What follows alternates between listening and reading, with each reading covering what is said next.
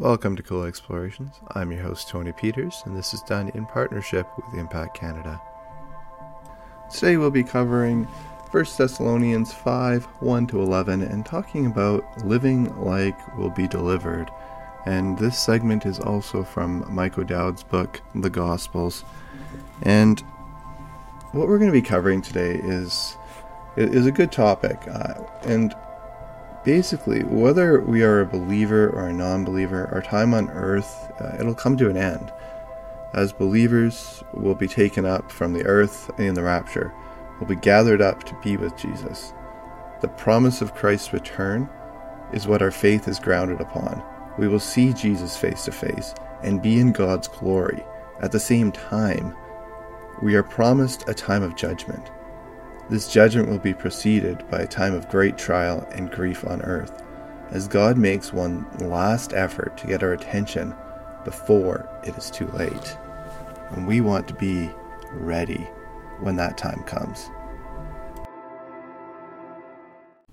I love C.S. Lewis, uh, and not just because he's an author like myself. Uh, I, he had a lot of great insights into the Christian faith and how we should be following Christ. And he once wrote Christianity, if false, is of no importance, and if true, of infinite importance. The one thing it cannot be is moderately important. When compared to the standard of infinite importance, what does moderately important look like? It's hard to say. Uh, in 1 Thessalonians 5, Paul describes uh, a state of spiritual indifference that believers must avoid which may give us a clue to what moderately important really looks like. In his speech, Perils of Indifference, uh, Elie Wiesel, a Romanian Jew who survived the Holocaust concentration camps, defines indifference as no difference, a strange and unnatural state in which the lines blur between light and darkness, dusk and dawn, crime and punishment, cruelty and compassion, good and evil. In words that touch on the second greatest commandment, Wiesel goes on to assert that such indifference ultimately renders neighbors to be of no consequence, and so renders their lives meaningless to the indifferent. Uh, so then, indifference elicits no response, and therefore, indifference is always the friend of the enemy, for it benefits the aggressor, never his victim, whose pain is magnified when he or she feels forgotten. And those are great words for us to remember and to live by uh, as, as, Christians. We need to remember that indifference is is the same as as not caring and not showing that it's not important to us. And uh, the lives of other people should always be important to us. After all, we want to see them in heaven with us. Uh, when Christ returns, how do we think that we will respond? And how do we think that He'll respond to a church that considered his work and purpose moderately important? Would he see that church any differently than one that is indifferent uh, or the friend of the enemy? And that's an important thing for us to try and remember and something to keep in mind as we go through our daily lives, as we as we participate in, in church and church activities. Uh, are we indifferent? Is our church indifferent? Uh, and the message in 1 Thessalonians 5 1 to 11 serves both as a challenge to serve Christ uh, with the sense of infinite importance he calls on, and so serves uh, as a prescription against the deadly disease of spiritual indifference. I, I hope that all of us would be not indifferent, that we would all have a strong conviction in our faith and in our belief in Christ uh, it must be of utmost importance. Nothing should come before it. As such, our willingness to share the gospel and follow the guidance of the Holy Spirit should be of utmost importance. When the Holy Spirit gives direction, we must pray, study the scriptures, and then follow with a willing heart. By doing this, we will be prepared for the coming of the end of days. Our hearts will be ready when Christ returns. And as we go through this passage, we're going to see Paul present a contrast over the nature and ultimate fate of two groups of people the children of darkness and the children of light. And as he does this, Paul will exhort the children of light to live in a manner consistent with their nature and ultimate fate. To draw this contrast, Paul uses the drastically different outcomes these two groups will experience in the coming of the Lord, beginning with the fate of the children of darkness in verses 1 to 3. The children of darkness will be shocked from their uh, uh, perceptions to endure an inevitable destruction.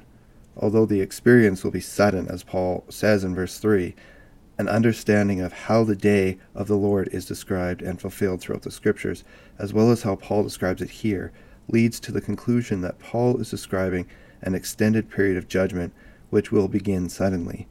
Consider the following. If you find any basis for this assertion about the, about the day of the Lord, uh, Paul writes in verse 1 by reminding the Thessalonians that they fully process and possess an understanding of times and seasons, a phrase meant to communicate an extended yet definite period of time. In the New Testament, it's used to describe the future definite period of time in which events of the end times will occur. Furthermore, Paul goes on to explain that these times and seasons to the day of the Lord, which are equated as being the same, and which the Thessalonians are fully aware of in verse 2, and this is an appropriate um, description and looking at it because a uh, way of looking at it because the day of the Lord in the Old Testament is consistently presented as a period of time where God be uh, begins to bring His wrath about, uh, and it's a judgment upon the wicked, while at the same time bringing deliverance to His faithful people. The New Testament continues this, this theme with the added detail that Jesus is the Lord, who brings both His judgment and deliverance. In short, the day of the Lord is an extended yet definite period of time where God brings judgment and wrath upon the wicked, the children of darkness, while bringing deliverance to his people, which is the children of light. If you look carefully at how Paul describes the fate of the children of darkness, this conclusion about the nature of the judgment to come is both confirmed and further described by the analogy of a thief and labor pains. The day of the Lord will come like a thief and continue like labor pains. Like a thief, it will come by surprise and with hostile intent, like those in the days of Jeremiah who arrogantly defied God's word, claiming that Jerusalem would know peace and security rather than the judgment he would inevitably bring upon them through the Babylonian invasion. The day of the Lord will assault the perceptions of the children of darkness, like labor pains. This destruction will bring about a sudden a sudden confliction within them and will begin suddenly and it will continue for a time until their inevitable end. And as they continue, just like labor pains, God's wrath will increase in intensity over time as he tries to grab their attention. In Matthew 24 4 to 8, Jesus describes the beginning of these birth pains as false messiahs coming in the midst of wars and rumors of wars as nations and kingdoms rise against each other while famines and earthquakes become widespread. Jesus then explains that the intensity of these birth pains will increase until the end comes, when he returns in judgment. This is the extended period of time that will come like a thief, and as labor pains, the day of the Lord, that will both shock and destroy the children of darkness. But the children of light are not of the stock who will be shocked. In verse 4, Paul shifts focus from the people who are saying there is peace and security in verse 3 to brothers, and does so to show the contrast in nature between the children of darkness and the children of light.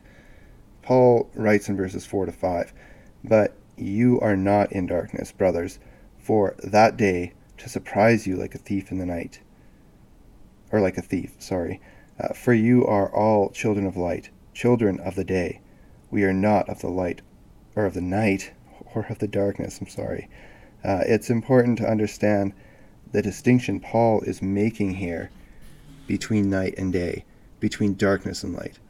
Paul makes the distinction and later describes it, as we'll see, as distinctions in behavior. in verse 5, he describes it first and foremost as a distinction in being in nature. You are all children of light, children of the day. It's an action word. It's it's a word that, that is definitive. This is who you are. In John 3, the scripture makes the same distinction between darkness and light, and the basis for the difference in being and nature is Christ Himself, the light of the world. John writes, The light has come into the world, and people loved the darkness rather than the light, because their works were evil. But whoever does what is true comes to the light. And that's John 3 19 and 21.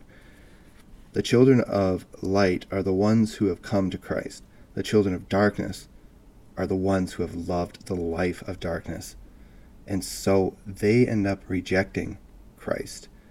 Therefore, if the thief comes at night, not only will this not surprise us, as Paul says in verse 4, but it can't surprise us because we don't live in the night, in the darkness.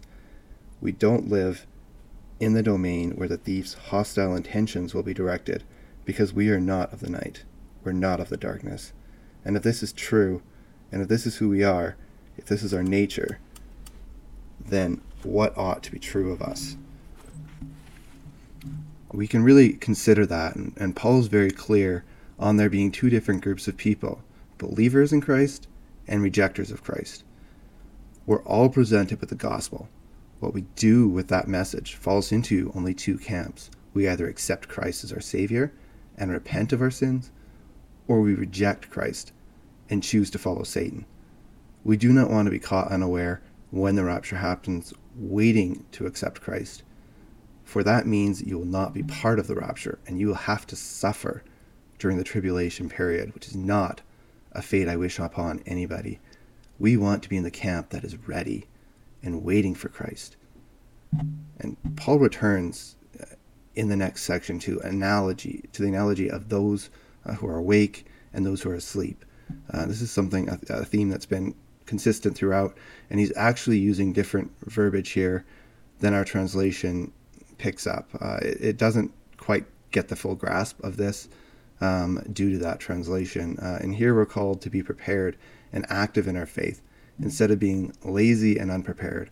Uh, Paul again wants us to take our faith seriously and to be witnessed, uh, witnesses for Christ. Uh, and let's just take a look at this a little further.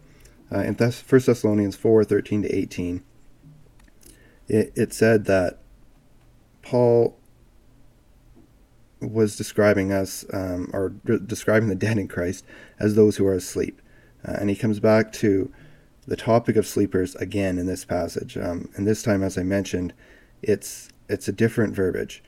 Uh, and in this one, he's saying one which can either uh, mean to actually sleep or to describe a state of spiritual indifference or blindness. And he uses it in both literal and figurative ways in this passage, uh, beginning with the figurative that he uses in verse 6.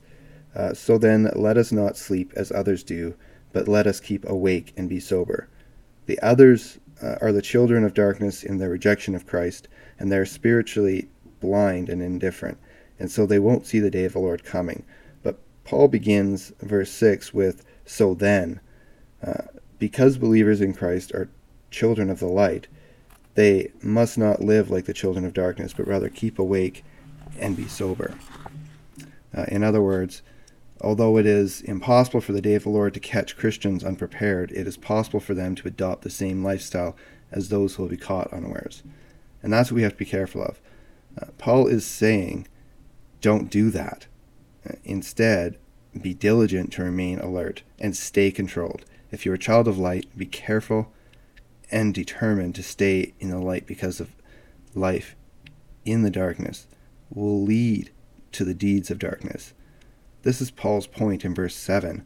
For those who, are, who sleep, sleep at night, and those who get drunk are drunk at night. Paul now shifts to the literal sense of the word for sleep, uh, to appeal to everyday experiences uh, and to make a point that sleep and drunkenness are most often associated with the night. Thus, Paul creatively illustrates his figurative use of sleep in verse 6 by referring to the nighttime practices of sleep and drunkenness in order to contrast the deeds of the children of darkness with other sober, self controlled uh, individuals, which ought to be the character of the believer. Uh, and this should be the testimony of the child of light because of who they are in Christ. And this should also be their testimony because their testimony should reflect their hope for salvation. In verses 8 to 10, Paul continues to develop the quality of a sober, self controlled life, more specifically in light of who we are in Christ, destined not for the coming wrath, but for salvation. And as we saw in Paul's teaching on the rapture, both the dead and the living will experience together the greater outcome of our salvation Christ's return to resurrect his church to eternal life. This is our great hope, and this hope should be demonstrated in our Christ like character. In verse 8, Paul reminds the Thessalonians once more who they are. We belong to the day. We are owned by the day, and if the day is representative of Christ, then no power in heaven and earth can take us from him. But if that's so, then let us be sober. Paul then elaborates on what he means through a reference to the alert and sober warrior clothed with Christ's character, clothed with faith, love, and hope.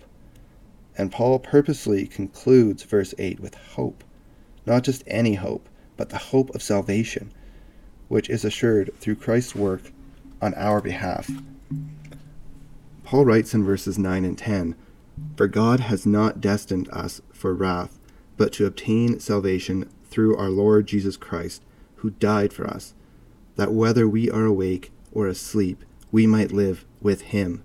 In verse 3, we saw that the children of darkness will face sudden destruction, they will not escape. But this is not the destiny of the children of light. God has destined us for salvation because our Lord Jesus Christ died for us so that whether we are awake or asleep, we might live with him. And here is amazing grace. Remember, Paul is using a different verb for sleep in this passage. In the earlier rapture passage, he would have taken Paul's point, or we would have taken Paul's point here to mean alive or dead. We live with Christ and that's true. But that's not the point Paul's making. This verb for sleep, as we've already seen, can be used figuratively to mean spiritual indifference or sluggishness. Paul charges a young Thessalonian congregation here to live like the children of light Christ has made them, but comforts them with grace should they stumble into sleep. As the New American Commentary so beautifully puts it, uh, Paul was assuring his readers here of the security of those for whom Christ died. Human vigilance may flag, but Christ's sacrifice will not fail to deliver the believer from wrath, even believers who have fallen asleep at their post. Nevertheless, this grace is a comfort to us in our weakness, not a license to wander into the darkness of the of the crutch of that weakness. Jesus commands in Matthew 24:42, Therefore stay awake, for you do not know on what day your Lord is coming. Why? Because when he comes, he will come to deliver God's children, a promise packaged with an exhortation. Paul has a command for us as well.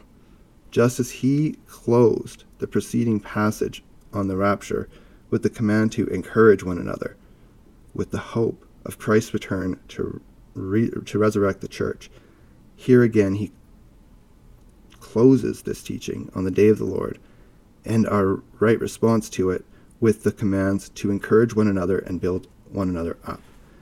So, how do we apply these commands? How do we live like we'll be delivered? It's a good question. Christ's return and our, our promise of eternity with Him means that we need to be awake and we need to pay attention to Paul as he returns to this analogy of being awake and being asleep. Uh, he's using different verbiage, and I know we've discussed this. Our translations don't pick up on this. Uh, so, how do we live like we'll be delivered? That that really is the key question here. To begin with, we need to encourage one another with hope of our deliverance. And maybe we need to to take a, a look at the timeline we've followed. And previously we've mentioned that the rapture will precede the period of the great tribulation where as John indicates it in Revelation 6:15 to 17 those on earth during this time will plead to the mountains and the rocks fall on us and hide us from the face of him who is seated on the throne and from the wrath of the lamb for the great day of their wrath has come and who can stand? And that's verse 16 and 17 but in 1 Thessalonians 5 Paul comforts the Thessalonians that God has not destined us for his, for this wrath. In Revelation 3:10, Jesus himself tells the church at Philadelphia, "I will keep you from the hour of trial that is coming on the whole world to try those who dwell on the earth." Yet a great debate among theologians is whether this deliverance is from wrath or through wrath. In my understanding of 1 Thessalonians 5, uh, Paul does seem to strongly suggest that the children of light of the day uh, will not experience this uh, destruction uh, which will come upon those of the night uh, of the darkness. Still, this does not dispel the argument that we could be preserved from the experience while in the midst of it, not unlike Noah and his family through the, the flood. But I don't think that that's the way it is. Uh, and Paul commends the Thessalonians for their testimony in chapter 1, verses 9 to 10. Uh, for they themselves report concerning us the kind of reception we had among you, and how you turned to God from idols to serve the living and true God, and to wait for his Son from heaven, whom he raised from the dead, Jesus, who delivers us from the wrath to come. Uh, Paul's teaching on the day of the Lord's wrath in 1 Thessalonians 5 immediately follows his teaching on Christ's return to resurrect his church. And here in chapter 1, he clearly refers to this return as a deliverance from the wrath to come. Uh, and that is why I do strongly believe that the rapture will precede the tribulation, and hopefully, uh, we've made a compelling case for that uh, in this regards. Uh, regardless, uh, I always want to counsel you to hold fast to God's promise that He will not, that we will not experience His wrath uh, whether through or from, and whether through or from the act of uh, preparation for the believer for those coming times and seasons is as Paul commanded build one another up as we wait for our deliverance. Building one another up is one of Paul's favorite ways to describe the corporate work of the church in helping one another to grow spiritually. The verb building up means to help improve ability to function in living responsibil- uh, responsibly and effectively. Paul uses the related noun in Ephesians 4 12 to 13 to describe the church's responsibility to equip the saints for the work of the ministry, for building up the body of Christ until we all attain to the unity of the faith and of the knowledge of the Son of God, to mature manhood, to the measure of the stature of the fullness of Christ. And our great hope is that Christ is going to return to transform the living and the dead in Christ, who eternally knew human beings. Uh, and in so doing, he's going to deliver us from the hour and trial that is coming on the whole world. And that while we wait, he commands us to stay awake, for you do not know on what day your Lord will, uh, is coming, then our compelling and consuming passion ought to be to build one another up until that day comes. In his command to build one another up, Paul commands a local church in Thessalonica and your local church and mine to unconditionally commit each and every one of us to the works of service that can build even the weakest in faith to a spiritual maturity that equals the measure and stature of the fullness of Christ. The challenge for each faithful church in Christ is a challenge that asks introspectively are we awake or are we asleep? That makes us so we need to really live like we will be delivered. Christ's return and our promise of eternity with Him provides us with hope and should act as an, encouragement in our lives. Uh, as we find our own encouragement and peace in Christ, we should be inspired to share that same encouragement with those around us. Be a comforter and uplifter. Let Christ's light shine from you. Thank you for listening to Cool Explorations. I hope you've enjoyed this segment on uh, living like we'll be delivered. God loves us so much. He loves us so much that He chose not to abandon us when we chose to turn our backs on Him in our lives of sin. He pursues a relationship with us and provides us with several modes of encouragement. He gives us the Holy Spirit, the Bible, and He gives us these things so that we can learn about Him and find comfort in the lives and teachings of those who have come before us. He communicates through prayer, building a personal relationship with each of us. He provides us with spiritual leaders and fellow believers to provide encouragement and support. Most importantly, we have the Holy Spirit to act as our guide and put us onto the right path. We must choose to listen and choose to accept God's invitation to have a relationship with Him. This choice is a way of showing love. We are not forced into a relationship with our God. We are given the choice. Does the decision to have a relationship with God have eternal ramifications? Yes. Choosing Christ and our Father will result in an eternity of being in God's glory, living as we were intended to live when we were created. Choosing to reject Christ and our Father will result in an eternity apart from God, in hell. The choice is yours to make. I encourage you to make the right choice today. If you would like to reach me for any reason, you can do so at tpeters745 at gmail.com.